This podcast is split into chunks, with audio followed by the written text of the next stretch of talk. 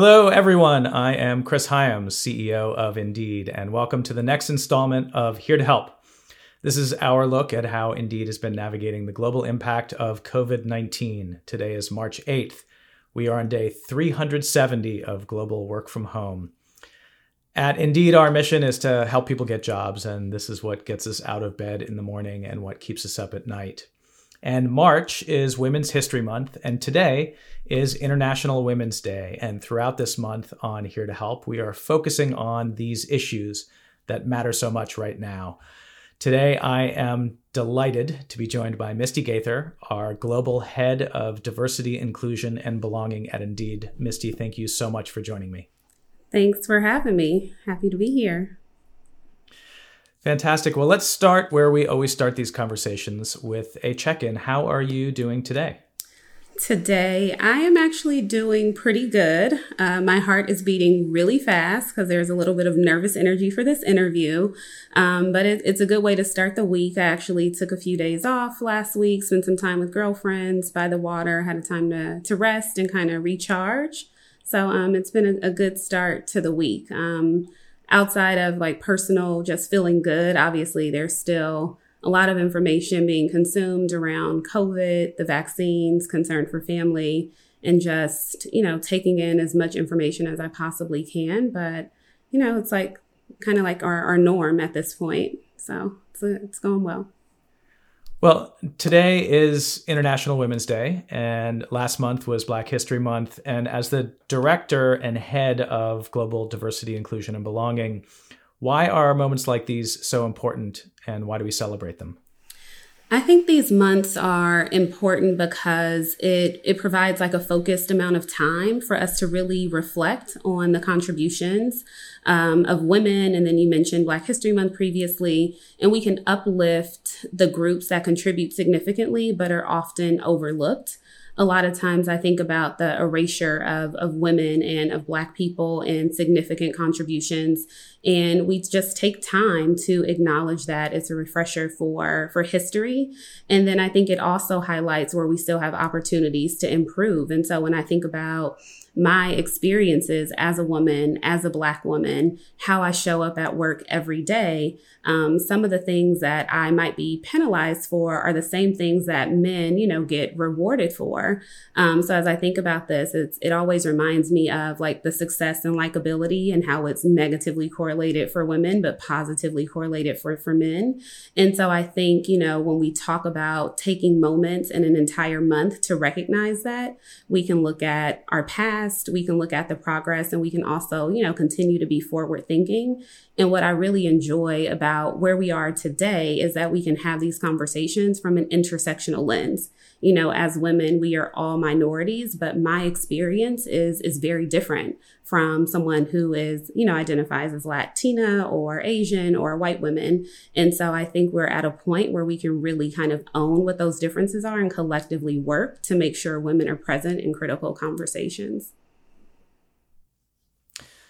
So this is uh, in your job, your area of focus. You think about these things um, all the time your path into this field uh, was not a linear one. Can you talk a little bit about how you got to this place and and some of the pivots that you made along the way? Sure, um, and I'll invite you to kind of jump in if it gets a little bit too long. Um, so, right, I tell people all the time I have like this unconventional or non traditional path to working in HR and doing DIMB work. Um, I actually, you know, I'm from Compton, California, and I am the first in my family to go to college. And so when I was thinking about school, like second grade is actually when I decided I wanted to be a pediatrician. Like I just wanted to help people like feel better when they got sick. And I did all the things. I went to a medical magnet high school. I volunteered at a hospital. And then I was like, no, this is not, not the way that I'm going to live my life. And so I went to school for business. And my first job out of college was with um, Altria Group, which is the parent company for Big Tobacco. And so I couldn't quite justify working in the tobacco industry. Um, it was all like a very selfish reason, you know, like good platform to start a career, um, a lot of autonomy, a lot lot of responsibility very early. But working in tobacco, I think the only thing I can come up with was, okay, I'm helping small business owners uh, maximize profitability like on this category. And so that lasted for about seven years in three different markets. And then I found myself working in, in banking. And I would always say it's like the lesser of two evils or kind of pick your poison because they were both like highly regulated, highly scrutinized. Um, but banking felt a little bit safer or more comfortable. Um, so I had a stint doing retail banking and also business banking. And the interesting thing about my banking career is that someone thought it was a good idea to let me open up a branch without having any banking experience. Um, and so that's like my first experience of like being a first in a, in a positive way. Someone like kind of just bet on me. And so I did that for a while, did some org transformation work in some of the other offices. And then I said, I want to actually get closer to the business. And so as I was servicing customers, I really started to be more interested in the business customer. And so I thought, how can I, I mean, because banking is deeply personal. And so I worked in markets that were serving specific demographics. And when you have to have conversations with people about their money, it is, it is exhausting and managing a team and, you know, growing a deposit base. And so I said, I want to do something a little bit different. So I did business banking and I was managing um, a small to mid-sized business portfolio of clients based in San Francisco. And that's when I started to see a lot of these tech companies. There was a lot of activity, whether it was money moving movement or I was evaluating like their, you know, credit threshold and tolerance, et cetera. And I said, if I'm going to be in the Bay, like I need to be in tech. And, but none of this was like feeding me. It didn't feel good. And so I said, let me just take a step back. And this might sound cliche, but I, I literally wrote down what is it that I want to do? I said, because I refuse to think I have to work the majority of my life and that I can't find fulfillment and make an impact. And so I started to really think about like my experiences, like being one of the only people who look like me or, you know, being confused for the other black woman that might have been there. And so I said, I want to give people the, the education and the tools that I didn't have while I was having this experience and just help like future generations that are coming behind me. And so what does this, this look like? Um, and so I found this company. It's Code 2040. It's a nonprofit that focuses on racial equity and inclusion in tech. And it was the best opportunity because it combined like my business expertise. And then I also got to work in this space of like social justice and racial justice at the same time. And I still can't believe that I get to do this kind of work every single day. And so it was like the dream job. And it came to a screeching halt, uh, summer of, I think, 2018. And I received notice that they were downsizing. My team was being completely eliminated. And I said, Oh, like, oh my God, I couldn't even tell my family because they weren't excited that I was leaving this amazing job at JP Morgan Chase to go and kind of, you know, do something uh, that I was passionate about. But because of the relationships I built, kind of getting to see and meet with some of these tech leaders, whether it was a DNI head or a talent acquisition leader or someone over university recruiting, I had a ton of opportunities to interview and kind of know where I wanted to land next, kind of doing this work in house. And so I won't say I was unemployed, but I wasn't fully employed because I ended up consulting for um, an early stage startup that actually kind of plays in the same space that we play, like recruitment and hiring. And then after that was over, um, I landed at a tech company where I was like the first uh, diversity inclusion business partner, um, doing work that is very similar to when I first arrived uh, here at Indeed. And so um, that that's my story. So definitely not linear, and that was a very expedited version of it, um, more like a jungle gym. Um, but definitely happy I took the risk.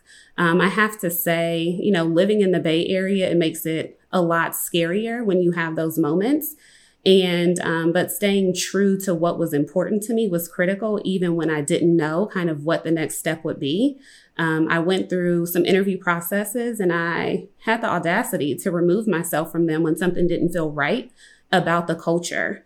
And so um, I'm like, where did this boldness come from? Like, who do I think I am? Especially after always being told, just be happy to be somewhere.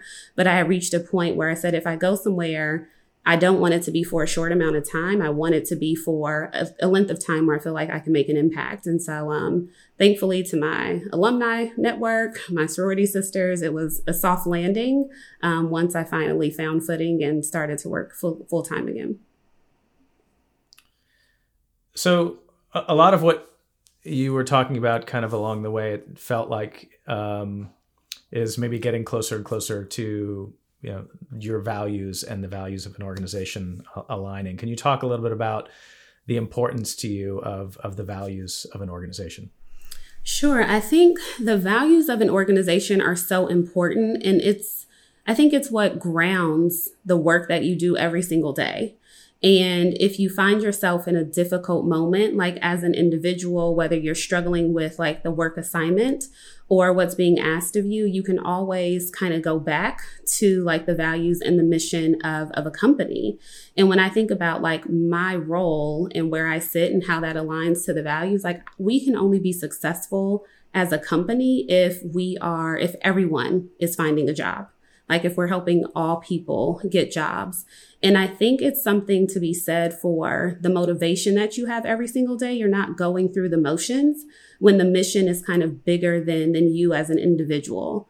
And when I think about the values that I've had at all the other companies that I've worked for, there's always been something that has drawn me to them, whether it was like integrity or putting the customer first. And these are obviously not ours, but just over the length of my career. Um, but I think we can connect everything that we do um, in terms of impact to the value and to the mission. And if you don't have that connection, I think that you have to kind of reevaluate kind of what you're doing everything for. So um, it really makes a big a big difference when you can be connected to the mission of a company. So in over the last year of of doing um, this podcast, we've had a lot of discussions about inclusion and the importance of inclusion, both in our business and, and in terms of how how we show up in the world. Um, can you talk about your thoughts on inclusion in the workplace just to pick a to pick a narrow topic here so I think about it from two perspectives, right? I think about how Indeedians feel, like how I feel, like as a person. Do I feel included in in discussions? And let's just take a step back, like day one, you know, when we were in the office, when I step on any, we don't call them campuses, but into any one of our offices, what is that feeling that I get? Am I comfortable approaching someone that I don't know, asking for help, asking a question? Um, you know, how do they respond to me? And then, of course, like, are there people around that I can relate to or kind of find my tribe and, and connect with? And then when I, when I might find myself as the only person in the room, is there someone bold enough who recognizes that, that is saying, Hey, well, what, what's your opinion? Or if I have an opinion, I feel comfortable to say, well, I actually kind of see things differently, or I'm hearing something else like, well, have we tried this? It's that sense of being able to contribute. But I also see inclusion as like um, infrastructure and process. And I think we over index on the feeling of inclusion, but we don't look at the systemic processes and systems that we have that exclude people every single day. And so I think when I am approaching the work, I like to say, I think, you know, head first and heart second a lot of the times because I'm always thinking about how can we make processes that have been in existence like better? And so when I think about some of the things that we've been able to do, it's like, how do we embed DIMB into the business so that it's not just like adjacent to what we're doing? How do we make it a part of our DNA so that every decision that we make, there's someone in the room and not just me, not just someone on my team who says, Hey, we actually don't have a perspective from this group or we've been doing it this way for so long, we should probably try something new. Um, so yeah, again, for me, inclusion, it, it's the people piece, but it's also the systems piece. And I think you can only be successful if you marry the two, or at least you can be successful long term if you marry those two things. So you just mentioned um, about feeling excluded, and I think for you know for a lot of people, the idea of inclusion it certainly sounds nice, but it, it might be hard to wrap your head around what it what it actually looks like or what it actually means. And sometimes looking at the opposite is helpful. So that's one of the uh, I think mechanics that that we've had at Indeed is is talking about exclusion and what that means. And so Um, how, how do you think about the the value of understanding the impact of exclusion? So, I think we often get stuck in having a conversation relative to our experience at work. And so we only want to think about it in, in the four walls, right? The four walls of, of Indeed. And so exclusion, I think it's deeply personal. I think we can all recall a time when we've been excluded for from something. You know, the time you didn't make the team or the time you thought you should have been invited to the party and you didn't. Um, all of these things have an impact. And I think it forces people to think about just like the commonality and just to be thoughtful around like the humanity of it all. And I think making progress and responding to like or respecting the differences is really what's important when you think about um, the impact of exclusion and how we've been approaching it at Indeed. Um, you know, and I often, something that came up as we were kind of working through a lot of 2020 or everything that 2020 threw at us, it is we walked down this path of responding to the group that had the most need at the time. And so a question was raised well, if we're so focused on this group, then is everyone else feeling excluded? And so it's like this game that people want to play a little bit and say, well, we, we can't have inclusion and exclusion at the same time. And I'm like, well, we focus on the group that has the greatest need. And then we help those who don't understand, like have empathy and understand like how they should be responding to those groups as well. And so um, I think keeping both at the forefront is what's really important in the discussion. And you can't have one without the other. Like we're always going to be doing something and someone is not going to feel a part of it. And I think that's the challenging part of this role is that as we're focused on, you know, our Asian community because of xenophobia, or we're focused on the Black community because of Black Lives Matter, or we're focused on parents and caregivers because of the unique challenges that they face during the pandemic, people who can't identify with those groups are inherently going to feel left out. But I challenge them to try and join the discussion because I'm sure um, if they can just empathize and show show some humanity again and kindness, um, that we can you know have a better I guess environment for everyone else or everyone involved, I should say. Yeah, so I think that that touches on you know some big part of of your work is in helping people understand these fundamental issues and what it is that that the DINB team is trying to do. What um, what are some of the common misunderstandings that you encounter about the work that you do? I think people think this work is like fun. I think they think that it's all fun, that it's a lot of fluff, and we do have a lot of fun. And this is obviously, I think, pre COVID. I think when they think DINB, they only think about uh, inclusion resource groups, they don't think about the bigger picture of the work. Um, and I think they don't see the business impact we can have. And so, how this adds value to our company, like I like to say, we actually function in terms of like risk mitigation. One thing that's coming up is, you know, we just committed ourselves and we had this successful Super Bowl ad. And it was a huge risk to actually kind of get this captive audience and we ended up getting an inclusive award for that for that ad but it was because we worked so closely with Jennifer Warren's team to ensure that we were creating content that was going to be culturally relevant. But I think that that type of experience and that business partnership is not something that first comes to mind for people. I think people misunderstand the changing uh, demographics of not just our country here in the US, but globally. And so, um, just taking a step back when I talked about working for Code 2040, the name 2040 was intentional. And that's because because by the year 2040, the US is actually trending where minorities will be the majority of the population. And so I think people are not thinking about like progress and how this has a significant impact on how we build products, how we build tools, how people will look at our company, and how we actually can help meet the needs of our customers by embedding like DINB into the business. Um, I don't think they understand that it gives us a competitive advantage. And right now, people are really inspecting in a way that they haven't before to determine if this is like a performance and if it's marketing and advertising or if it's something that is really our competitive advantage over all the other tech companies. So in summary, I think people think that it's okay to have it adjacent to the business. Um, I think people think that it's a nice to have, even with all the data.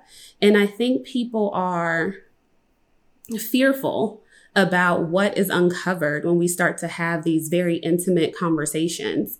And I think that that is the biggest kind of thing that's misunderstood is that we we have the option and we really don't have the option as a business to treat this as something that's not important. So you touched on uh, a couple of uh, things that have come up in the last year, and obviously the the whole world of work had to uh, adapt pretty quickly because of the pandemic. And um, for you, it, it all happened pretty early on in your Indeed experience. What what was it like um, in your role to suddenly have everything that's happened starting last February and March kind of unfold? So I was about three months into the role. Um, I was in New York the last time we were all together. And um, that's when the nervous energy about the pandemic really started to kind of hit. You know, we were still kind of planning. We thought we were just going to be shut down for a little bit. Um, and obviously, here we are a year, a year plus later. Um, but personally, I was really concerned and I was nervous. I didn't know that, or I didn't expect that DIMB would continue to be prioritized, not specifically at Indeed, but I thought this would be a really big opportunity for companies to actually look at where they could start to cut cost and reduce expenses.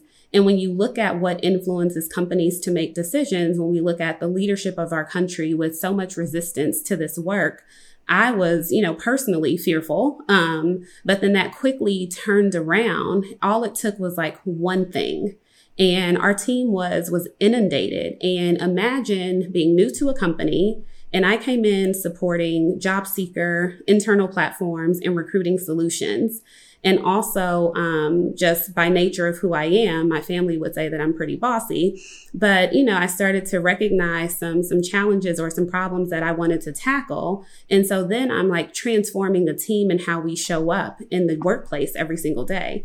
And so as we're facing this pandemic, you know, with the rise of xenophobia, you know, the Asian network brought forth some ideas of what we can be doing to support that community. Our team was slammed the volume of inquiries to the inclusion at handle was unmanageable. And we didn't have an opportunity to sit back and say, give us a minute. We're going to build this strategy. Then we'll deploy it. We'll test it and then we'll see how it goes. It was, you know what? This is what we need to do and we need to do it fast. One of the things that was really important to me excuse me, as we started to do this work, and especially because we're such a thought leader in the space, is as we're sharing information externally, does it match the experience that our Indeedians are having every single day when they log onto this computer? And that information absolutely came from the top. And so I was really grateful that this was like our moment. And so it was like, you need us at this point and you can't continue to operate without us. And so we started to get a ton of requests for facilitation um, people wanted to pick our brain. So we actually have pick our brain documents, which gives people a list of every single thing they can reference. Um, it really propelled the work in a way that I couldn't have imagined without the pandemic. And so um, it still is giving us a lot of, we have a lot of momentum and tailwinds from the beginning of, of the COVID pandemic um, that helps us as we continue to work in a, a more, I guess, stable, if you will, environment as we're still getting used to being at home. So, what are some of the big things that you felt like you learned in this process about about Indeed and about the people? So, I felt like Indeed was really progressive, really bold, um, and definitely willing to kind of take risks and kind of push the status quo. Personally, I felt empowered to do some things that I likely wouldn't feel comfortable doing at any other company.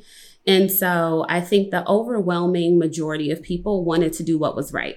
Like everyone's like, what can I do to help? I think people were willing to take their own personal time to learn more about any issue that they didn't, you know, necessarily have to invest in before. And for the people who wanted to be on that journey, that's where we decided to like invest our energy, invest our time. Um, I also learned that for everything that was going well, that we were still early in our journey. And, um, you know, I learned that in order for this work to actually be done, like we have an amazing leadership team, like the fact that you can get on the Q&A and talk about, I always tell my friends, I'm like, my CEO talks about Killer Mike. Like my CEO is reading Ibram's books. And so um, those are the things that you don't always see or hear or understand without having this moment of, of reckoning, if you will, where everything comes to the forefront and everything is more more transparent.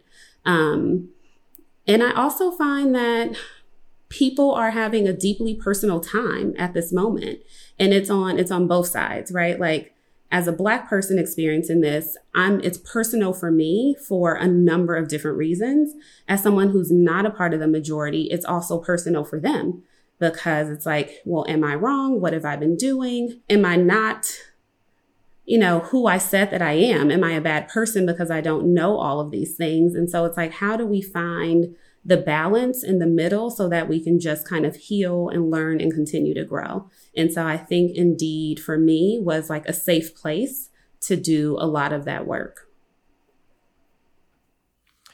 So, uh, as we uh, wrap up, one thing I like to kind of do at the closing here is is looking ahead and, and thinking about obviously the experience of the last year has been extraordinarily challenging for so many people in, in the US and, and around the world.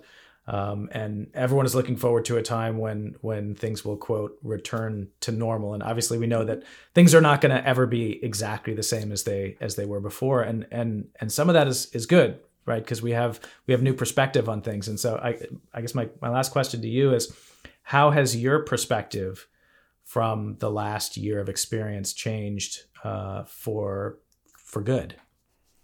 So, you know, the more I think about that question, and this might be hard for for some people to believe. I know especially my team because I think they see this bold force to be reckoned with a lot of the time like having these difficult very hard conversations with people in positions of power, but I have been reluctant to do a lot more um, by sharing my my personal story. Like I didn't typically talk about like being from Compton or talk about challenges growing up. And I think that in the same way, companies have had to make a decision. Like there's no playing the middle at this point. You're either you, are either kind of you're in or or you're out. And come i mean people are inspecting that. And so even for me personally it is what am i what am i waiting for? Like me playing small like serves no one. And even if everyone is telling their personal story that there's still room for for my story because it's unique to me um, and so using my voice a whole lot more. Um, I'm a huge fan of, of Luvvie. So I'm like professional troublemaker. I'm continuing to get into good trouble. Sometimes it's not, not so good. Um, but then also being authentic you know like companies have had to find their their authentic voice in all of this. And there's space for the woman that is here before you who is from compton who went to florida a&m who's now a professional. And so the more i step into that the more i feel like i can connect better to not just the black community but to everyone the more they understand my perspective and so i would say like that has been been a significant thing that's going to change for 2020. Um, and lastly, I'll just say, you know, the, the empathy that I'm able to find, not just for my personal community, but for all groups that I represent in this seat. Um, I want everyone to find that that same empathy as well. But I think what's changing for 2020 is like, even if you don't find that empathy for the groups that are in need, um, I hope people understand the sense of urgency and the significance that it that is needed um, in business for us to actually be more transformative and respond to kind of like the future state of, of, of everything that we've experienced. Well, Misty, thank you for sharing your experiences today and, and thank you for joining us for this conversation. But really, thank you so much for everything that you do for Indeed and for uh, for the world in your in your job every day. Thanks, Chris.